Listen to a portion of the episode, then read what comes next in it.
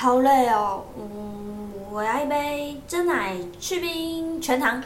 全全糖吗？等等，不行，太甜了，太甜了。那就嗯，七分甜。聊聊天，烦恼全都放一边。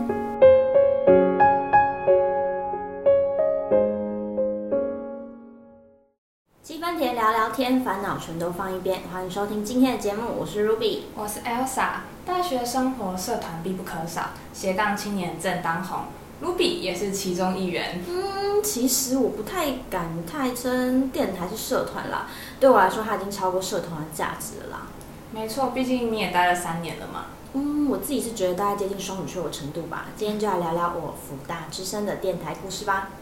那据我所知，其实 Ruby 本身是统计系的。那你为什么会想要进入一个跟统计没有太大相关的社团，是辅大之声这样子？其实它不太算社团，我们都称作自己为是学校的那种非营利组织，有点像是什么什么基金会的那种感觉，对。然后一开始进去的话，其实是因为我一开始刚进去呃统计系的时候，然后那时候其实不太知道说具体是在教什么，只是因为高中蛮喜欢数学，就选了这个科系。就是新生训练的时候就会认识一些学长姐，这样刚好有个大三的学姐，然后是就是大家都会一定会有那种你知道吗？刚进去大学感觉，然后崇拜感的那种感觉，对，然后觉得哇学姐好厉害哦，啊都会查一下学姐通常在干嘛，然后就偶然发现是福大之声这样。嗯，以前也想要考传院相关类型的科系啦，只是因为我真的太恨透公民。死不考公民，然后我是只考的啊，传播科技，比如说像新闻啊、广告啊，或者是什么都要考公民。对对对，要考公民。然后啊，算了，姐就是不考公民这样，然后就是没有办法进去传院。但其实我都蛮有兴趣，只是怕说之后不知道会就是那个产业发展如何这样子。对，然后因为那个学姐的关系，加上自己本来就蛮喜欢广播类型、传播类型，所以就进去福大之声这样，想说哎可以试试看，可以就玩玩看这样子。那你那时候就是这么喜欢新闻啊？媒体这样，那为什么没有想要去尝试转系呢？呃，转系，因为其实我还蛮害怕，因为大家一进去的时候，一定会对自己的前途比较堪忧，然后觉得奥，商学院感觉还就是范围比较广一点，可能可以去各大公司啊。其实每个公司都一定会需要可能会计人才啊，然后呃，可能做行销、做采购的，就是比较商业的东西。但是像传播媒体的话，因为可能现在新闻泛滥吧。就会对他们有一种刻板印象，觉得哦记者都很烂，都在写这些鸟文章之类的，然后也不太确定说，因为记者其实蛮辛苦的，要蹲点啊，干嘛干嘛，要写新闻稿之类，加上自己文笔其实没有很好，我国文超烂，对，然后想说哦，可能这个产业是外面的样子是是自己喜欢的，只是说内部的那种算心酸嘛，就是自己好像比较没有办法那么适应，所以才觉得说哦，加上我是很讨厌公民，其实都是因为公民的关系啦。对啊，所以就是想说，好吧，那我就先可能管理学院啊、商学院先试试看这样子。那就是，呃，因为你自己是一个没有相关经验的嘛，那我知道你到后来其实，在福大之前也做了很多的节目。那在这个过程中，你是怎么去，呃，去学习，然后去制作这些节目？可以分享一下你们的前期是怎么去做训练的吗？如果以福大之声来讲啊，就其实校园电台有很多，像正大之声啊，或是长隆啊，或是甚至台艺大，其实都有。像最有名的话就是世新啊，世新就是你知道传院的摇篮床，对。然后以福大之声来讲的话，我们是以全校作为招生的。呃，媒介跟范畴，所以今天不管你是什么科系，不管你是不是有传院背景，你以前有没有录过音，或是你以前有没有参加过什么新闻营都没有关系，都是可以进来这个大家庭。那进来之后，我们其实都是为期两年的训练课程。那训练中间有分为，前第一年就叫做新生，然后后面一年叫旧生。那我们都是以学生带学生的方式为主的。基本上的话，不太会有太多的老师去做介入，所以我们做节目都非常的自由。你今天想做什么都可以。那当然也会有老师做辅助，因为其实学生其实刚进来的话，其实还蛮不成熟的。那除了学生带学生之外，老师也会从旁边，呃，比较偏向辅助的角色，这样可能帮你看一下，呃，你们的节目架构之类的。我们是以两年训练课程嘛，它是算学分的，所以其实你可以自由来做选课。当然我们有做对外招生，你对外招生进来之后，才会帮你选堂选这堂课这样子。那一开始的话，我们每个礼拜都会有呃相关训练课程，可能是口条训练啊、声音训练、呃节目制作的企划发想啊，或是有时候比较好玩一点，可能会有些呃音乐版权啊，或是有一些名人演讲之类的。那名人演讲，像我比较记得的话，是我们请过那个吴建衡那个大好人，你知道？对，然后跟马克，就是玛丽马克的那一位。对，就是有请他们过来做分享一些哎广播人的一些相关经验啊，或者什么。因为其实广播这个领域一做的话，通常都是第一份工作做广播，然后就一直做到可能呃做到老类似像这样子。很多广播人都是非常资深的，然后可能就跟大家分享一下这个产业。虽然说广播算是有点维系啊产业啦，不过就一个过来人的角度的话，其实那些演讲都还蛮好玩的，也是一个一个名人的生命故事这样子。所以你们是属于边做边学的一种概念。对，边做边学，然后也有实际的上线去操作，怎么去企划节目。对啊，因为我们其实就是到你第二年之后，你通常都会自己开节目，还有自己主导节目为主。那当然会有一些新生节目是让大家试试看，比如说针对比较简单的议题，可能像是学校社团介绍，或者是呃，比如说学校什么美食啊，然后或者是可能。介绍一下各大捷运站都有什么类型的，就是比较简单的那种企划，不太会是针对比如说政治议题啊、新闻议题，或者是可能儿童节目这些去做发想，就会比较简单的部分就是由新生去做制作，然后呃可能旧生会从旁边做辅导，来看一下，哎，可能你录音的时候在旁边听一下，哎，什么地方可以做修正啊，企划怎么写啊之类的，所以其实我觉得算是。嗯，成长力还蛮够的，就是不会到，比如说像，因为我们大学念过来就知道嘛，对吧？啊，就是念一些书啊，出来对，出来那个出社会完全是跟工作是两回事，可能有时候甚至老师讲的都不会用到之类。但是在辅大之声的话，算是现学现卖的感觉。那其实我一开始的话也蛮，因为我是完全没有经历过这个领域，所以我不知道什么是麦克风怎么调，然后那个控台怎么怎么制作，然后或者自己的声音怎么样，只是觉得哦自己是一个很喜欢讲话的人，类似这样，然后不太清楚说节目的编排怎么去做进行。所以其实我一开始进去的时候，因为我们的资讯量很大，那一开始就是现学现卖，所以你进去的话其实压力蛮大的，我觉得，因为一开始都会发那个计划表嘛，可能本周要上什么类型，我就会很紧张。然后就想说好，那我要不要去搜寻一些相关资料之类的？先可能自己先偷偷复习一下这样。然后可能上课的时候我也觉得老师讲的好像有点有听没有懂。然后作业又很多，作业就是你可能需要自己去真的去录一集节目。就是可能我们有分四个部门，然后每个部门都会有自己的部门节目这样子。然后一个人分配到的级数不太一样，然后也会去各部门去做实习。所以像我是公关部的，然后那个时候去新闻部就很紧张，因为完全没有跑过新闻，然后也不知道文章怎么写，然后去看一下别人新闻怎么写，因为觉得这个外面记者写的很浮夸，就是好像好像好像好像不能这样写的那种感觉。对，所以其实一开始还蛮彷徨的。然后我记得我是每个礼拜都。都都在哭，就觉得哇天啊，压力好大。这么大吗？对对对，然后觉得天，可是我真的很喜欢，就是大家相处的感觉，或者学长姐带什么的，就是真的是喜欢这个领域。可是觉得天哪，我做不到，我做不到，好难好难哈，为什么不是这样子之类的？其实没有到一直被骂的程度，只是说自己觉得应该要做好，然后自己给自己的压力又蛮大啊。那个时候也刚从高中升上大学嘛，就是有点自由度一下子被打开的感觉。然后很多东西都是可以自己自自由调配，像我们自己去约录音间啊，干嘛的，所以其实都还蛮 free 的。然后就会觉得天哪，我压力好大，压力好大，这样，对吧？然后又是不同的领域这样子。那你会去听一些其他的电台去做一些功课吗？在每一次上课或者是你要录音之前？嗯，其实那个时候不知道这个资源，就我就觉得说，哦，福大之声就是福大之声。然后像，因为我们也会有节目互评，就是可能学长姐做的节目会请电台其他人帮忙听一下，哎，他哪边做的好，哪边做的不好，然后是用匿名的方式去听的。大一嘛，什么都不懂，其实不太知道说可以去听别人电台在做什么。我通常都是有那种互评节目，听一下学长姐怎么做的，然后自己稍微做笔记啊，干嘛的。我这个部分我是真的是做的蛮认真，因为像很多人。就像毕竟，因为我在在电台待了三年，然后到第二年的时候，已经就是老鸟一批，然后就觉得哦，节目互评什么鸟东西，就开始乱听，就跳着听，就大家知道这个人怎么怎么样。但是那个时候新生的时候，不是我就是一个字一个字听完，然后有时候可能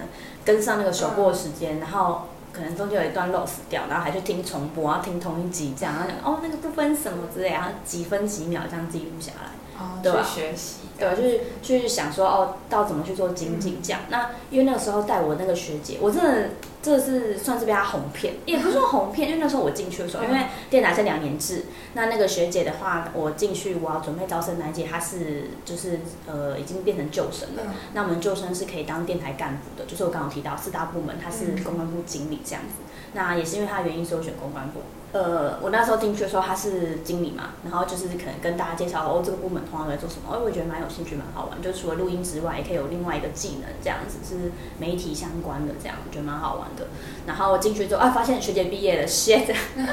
对我真的想说，天哪，进去之后学姐就毕业了，然后就是从电台毕业，她当然还没有从我们科技毕业，所以等于说我进电台那年学姐是不在的，就有点被哄骗的感觉。对，当初因为学姐进去，然后但是学姐就不在了，对吧？但遇到瓶颈的时候，也有稍微跟学姐聊过啊，就是说哦，那个要怎么去调试啊，干嘛的？她有跟我分享一些经验啊，所以其实算是我真的是蛮感谢那位学姐的。那你刚刚有讲到你们有四大部门嘛？那你有说每一个部门会有每一个部门可以做的一些内容，或者是不一样的节目？那你可以分享一下，就是每一个部门还有你们整个电台大概有哪些类型的节目？嗯，说体制跟类型的节目。嗯，对。嗯，体制的话，其实我刚刚有说到，我们是非盈利电台，所以基本上就是会有个台长，然后跟两位副台长。那副台长的部分的话，是由学生做担任，比较是经营整体的电台规划，包含跟其他有台的联系跟联络。有台是？对。比如说，因为我们在某一个时段会有交换节目，就是会有特别拉一个时段，是比如说给长隆之声，然后浙大之声，或是可能四星之类的，然后去做交换。对对对对，然后跟针对于课程的编排，因为像课程编排这个，呃，也是有学生的部分去做操作的这样。那副台长下来就是会有四大经理，那我们四个部门分别是节目部，然后新闻部、公关部跟工程部。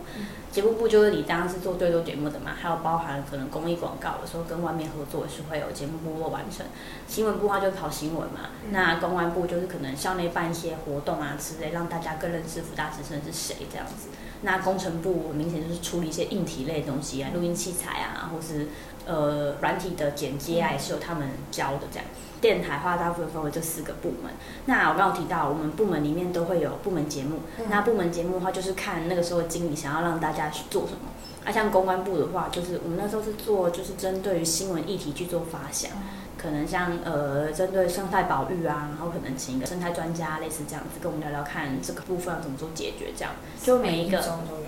呃，对我们节目的部分都是每周做播出的，然后可能因为新生的话就是轮流做嘛，所以我可能今天做第一集，然后可能第八集又是我类似长这样，就偶尔轮到一次，对，偶尔轮到一次，然后偶尔试试看，通常是一一一学期就有两集啦。那节目部的部分会有比较多的节目制作，他们也是就是新生的时候会有那个 live 的节目。就是直接去做网络上播送的那种的话，就比较考验现场临场反应。但毕竟人家是节目部嘛，反正就需要多一点的练习机会，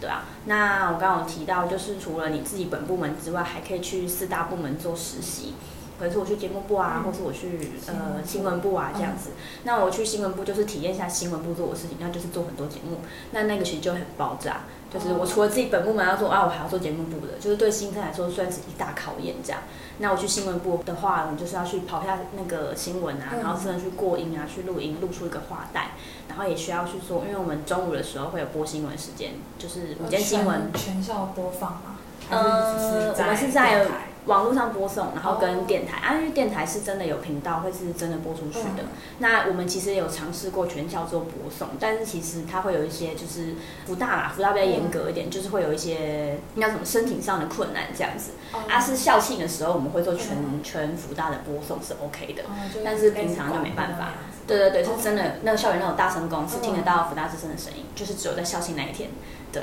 比较特别一点啊。平常的话，就是在我们自己的电台网络播送，跟我们的频道，然后还有官网这样子。那电台的节目类型的话，其实蛮多的。因为像如果你是呃旧生升到旧生之后，第二年旧生，你是自己想要开什么类型都可以。像有些学长姐想做那种译文类型的，可能针对艺术，然后或是儿童类型的，可能或是绘本啊，讲说绘本之类的。那比较著名的话，就是可能政治议题的，啊或是新闻议题的，然后或是那种综艺节目的，或是找那种嗯台湾的艺人来上，比较谈话性的节目都有。所以是蛮弹性，看你自己想做什么，啊，你就提企划，老师审核过，你就可以做。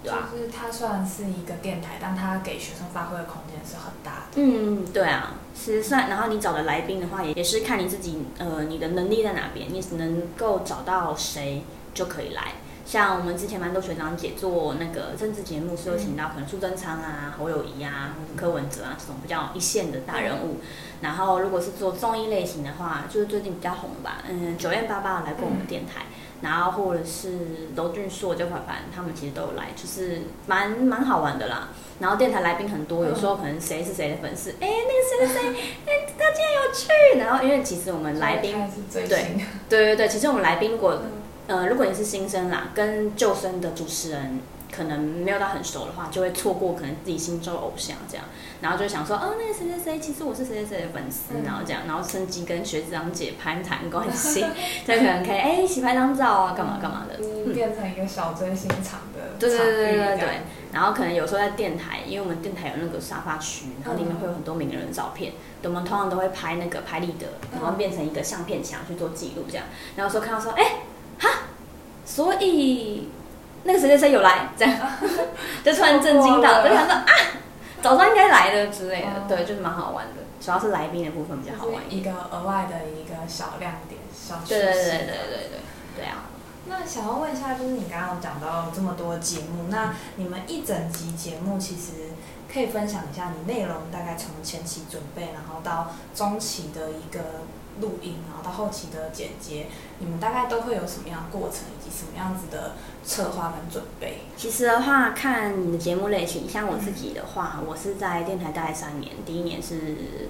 呃，新生嘛，然后第二年的话，我是当公安部经理，我去做竞选的一个行列，这样。那第三年我是留下来当副台长，所以其实整体的电台包含可能像新旧生啊，或者自己的概念，我都还蛮清楚的。那以一个节目来说的话，最重要的话就是看你的节目定位，看你节目的内容想要怎么去做编排。像比如说，如果是谈话性节目，你今天来宾很大咖，那。一定都是会规划比较长的时间跟来宾做访谈。那如果你今天可能是自己做节目，或是来宾可能是比较知识性的辅助的话，可能就会需要设计比较多互动的小单元。嗯，因为我们电台的话是声音的媒介，有时候看不到影像的话，可能有时候听久会觉得有点听力疲乏的感觉，所以我们会设计一些比较多桥段去做铺陈。那一开始的话，基本上就是大片头嘛，就像偶像剧的开场一样，告诉大家说：“哎，我们要播喽”之类的。前面的话就是进行一个开场嘛，那中间的话，电台部分会呃会穿插一些广告，就让那个听众朋友啊可以稍微休息一下这样子，可能去上个厕所啊干嘛的。那我们中间广告部分也是我们电台自己做制作的，可能是公益广告或是节目宣传的广告类型这样子，比较好玩的。你们自己的。对，比如说，哦，我今天我的节目可能叫高手小学堂，那中间插的广告可能就是什么新闻真心话的广告，就是其他节目我顺便打一下广告，这样，哎，我先去可以去听听看哦，类似像这样子，对，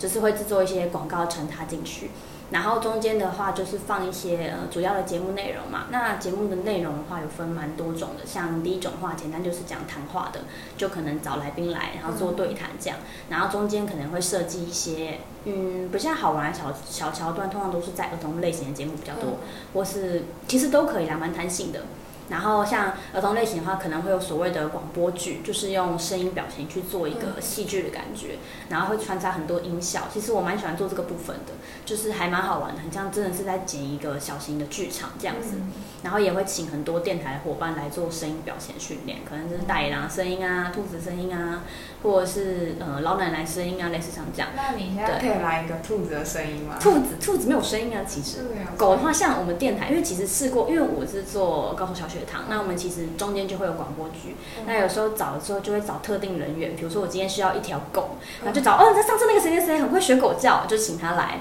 演狗这样，然后就是会做一些声音表现训练，就是广播剧的部分。那你可以来个角色扮演吗？角色扮演吗？我其实现在已经这，因为真的是应该说已经距离太久了，对，太久了。什么什么，我通常都是演那种比较犀利的角色，就是那种泼妇骂人，对对，那种呀。的那种类型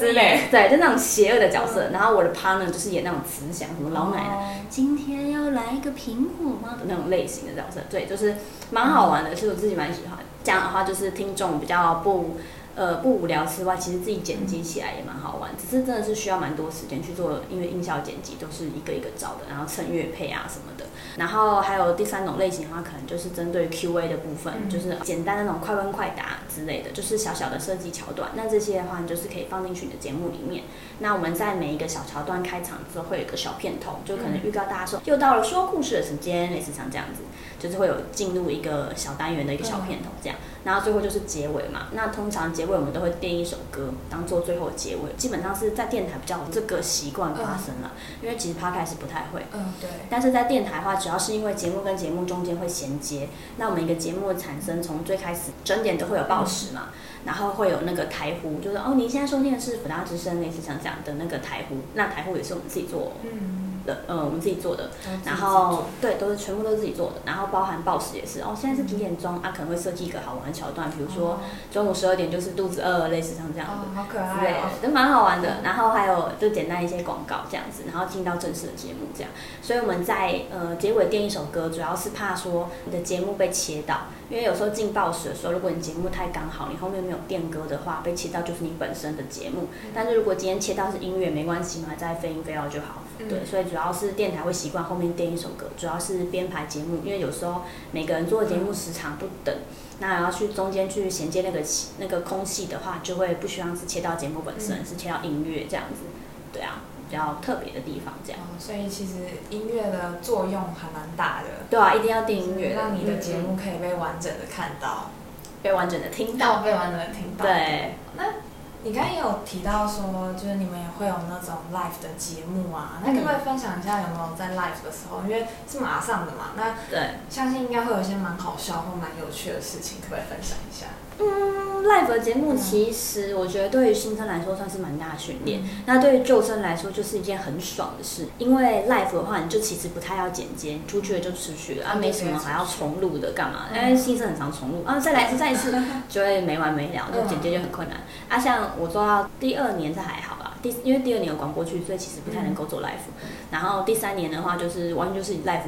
本色演出这样就很快要出去了。那 live 的话其实蛮好玩，有时候会有那个 call in call out 的环节，就是这也其实也算是电台节目的呃小单元之一。因为其实 call in call out 主要是希望听众可以跟我们主持人做互动。他有时候真的找不到听众，只好请录音室外面的庄脚来接打电话进来，然后就会发现那个谈话吼，不知道为什么吼，感觉像朋友在聊天，其实根本就不是，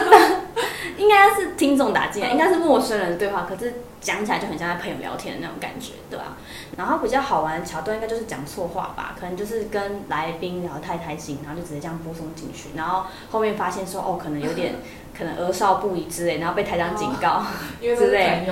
对，但是呃好像 好像不太对，但是已经出去了这样子，所以我其实觉得哎 life 还蛮好玩的啦，但是真的是新生在上第一次 life 的时候，真的是会压力蛮大的。那你们 life 会需要说要先做策划，说这期节目要做什么？还是就大概想一下脚本，然后就直接上。其实这也是看主持人功力。像是如果以我自己来讲的话，前两年我都是有准备脚本的。那可能我的脚本的话，都是因为像你自己看自己的习惯，有些人是会逐字稿打出来。那等可能他真的是在上麦之后，他会有有不同的。呃，想法，但是其实他还是会怕说有突发状况，他看逐字稿比较容易之类。那我们新生一定是打逐字稿，就是照逐字稿念，所以有时候念会有点像念稿这样，是这个原因。然后可能到第二年、第三年，第二年可能慢慢转化成自己的语言。那以我自己来讲的话，我就是转化成自己语言，但我还是会打逐字稿，以防万一。或者是你可能在做一些比较知识性的内容，就是你是知识型类型的节目，像可能我们之前有有学长姐做那种法律类型的啊，那种不可能。对啊，所以一定还有主持稿做搭配的，所以是看你节节目类型去做。像谈话，他们基本上不太会有逐字稿的，他们就是今天来宾来，然后就聊什么，然后就就做对临场应变的能力会比较高一点。然后或者是看你的主持人技术啦，有些人是点到为止就可以，他看到那个就知道自己要讲什么。像很多资深的广播人都是这样，他脑袋里面就已经有一个架构，知道自己要讲这么点，要讲怎么点，话跟话之间要怎么做衔接。所以其实不一定要打逐字稿，就是看主持人功力在哪边。对，但我们一般来说，就是年轻嫩鸟还是会稍微打一下，以防万一，对啊，可能出事了之类的。因为录音间的时间都是有限的，你没有办法一直无止境录。你今天画录音间，你是画一个小时，画两个小时，我们最多只能画两个小时啊。啊，如果是半小时节目，你就只能画一个小时，不可以在里面待太久之类的。啊，因为其他人也要录啊，所以以防浪费资源，有时候为了省时的话，是会写逐字稿的。那你通常是两个人吗？还是会有那种一个人也可以上？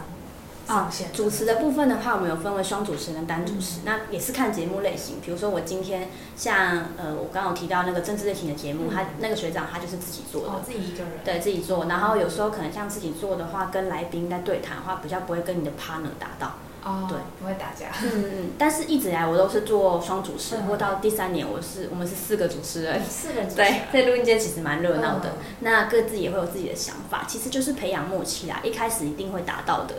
就是呃，可能话语跌到之类的，其实剪接就可以处理掉，或者说哎，我们再一次之类的，就是慢慢培养默契，或者是事先进录音前就先谈好，说哎，那你讲什么我讲什么，或者主持稿打清楚，谁讲什么谁讲什么，谁怎么搭，就是事先讨论好就可以了。其实啊，功力比较好的主持人的话，他就是自己单口就可以很丰富。对，单口跟双口的话，主要差别是单口就会比较单调一点，因为没有人跟你搭一场。对啊，想法也比较单一一点，就会整个步调会稍微比较嗯单一，然后单调这样。啊，双主持的话就是会有不一样的感觉，一搭一唱啊，然后也可以有那种互相斗嘴啊、互相讨论啊的那种情节这样。所以其实风格还蛮不一样的，嗯，都是可以自己做选择，这样蛮 free 的。所以其实你在整个福大之声里面也学到了很多的团队合作。然后也交到了很多好朋友，对吧？对啊，因为辅大师生的话，其实，嗯，就我那时候经历来讲，虽然是自己是就是，嗯。管理学院进去，那其实我们福大之声我进去的时候，蛮多是船员就已经认识了，所以其实要打入大家一开始还蛮困难的。一个团体里面一定会有很多人是很认真，有些人是很懒散的。那其实有时候跟别人，因为你做节目的话，新生不可能自己上啦，都是要有搭档的。那你跟搭档啊，你一定要从写计划、讨论计划嘛，要做什么内容嘛，然后到录音到最后剪辑，都是需要双方去做合作。那因为其实电台蛮小的。所以你跟大家合作的那个风评如何？其实传的蛮快的，对。那其实我，我因为我就算是很紧张嘛，所以我第一次都做的蛮认真，这样，然后脚本啊什么之类，很认真打逐字稿，很认真，就是一字一句都要打上去，类似像这样类型。但是因为第一年跟大家都很不熟，所以其实我是到第二年之后选当经理之后，才慢慢跟大家。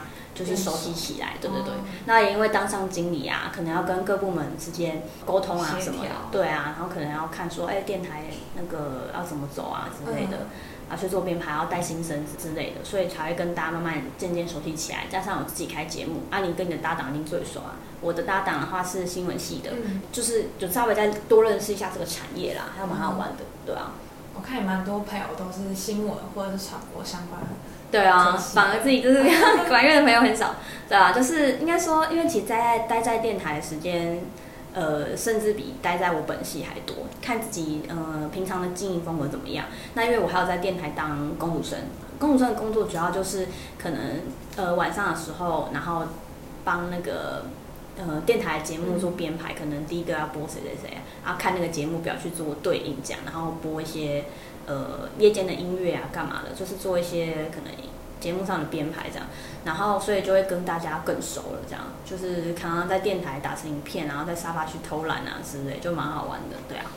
那你到最后就是有当到副台长嘛？那可不可以简单分享一下你在副台长是大概做什么？嗯，副台长的话，基本上就是我刚刚有提到的嘛，有点像是台长下来就你了，所以其实是算最大。那因为我们的电台就是两年的课程，所以其实第三年留下来的副台长都是算是义务制的。那我们所有的干部都是要经过选举的啦，所以其实要看你有没有选上这样。那我当第三年的副台长，主要工作的话就是在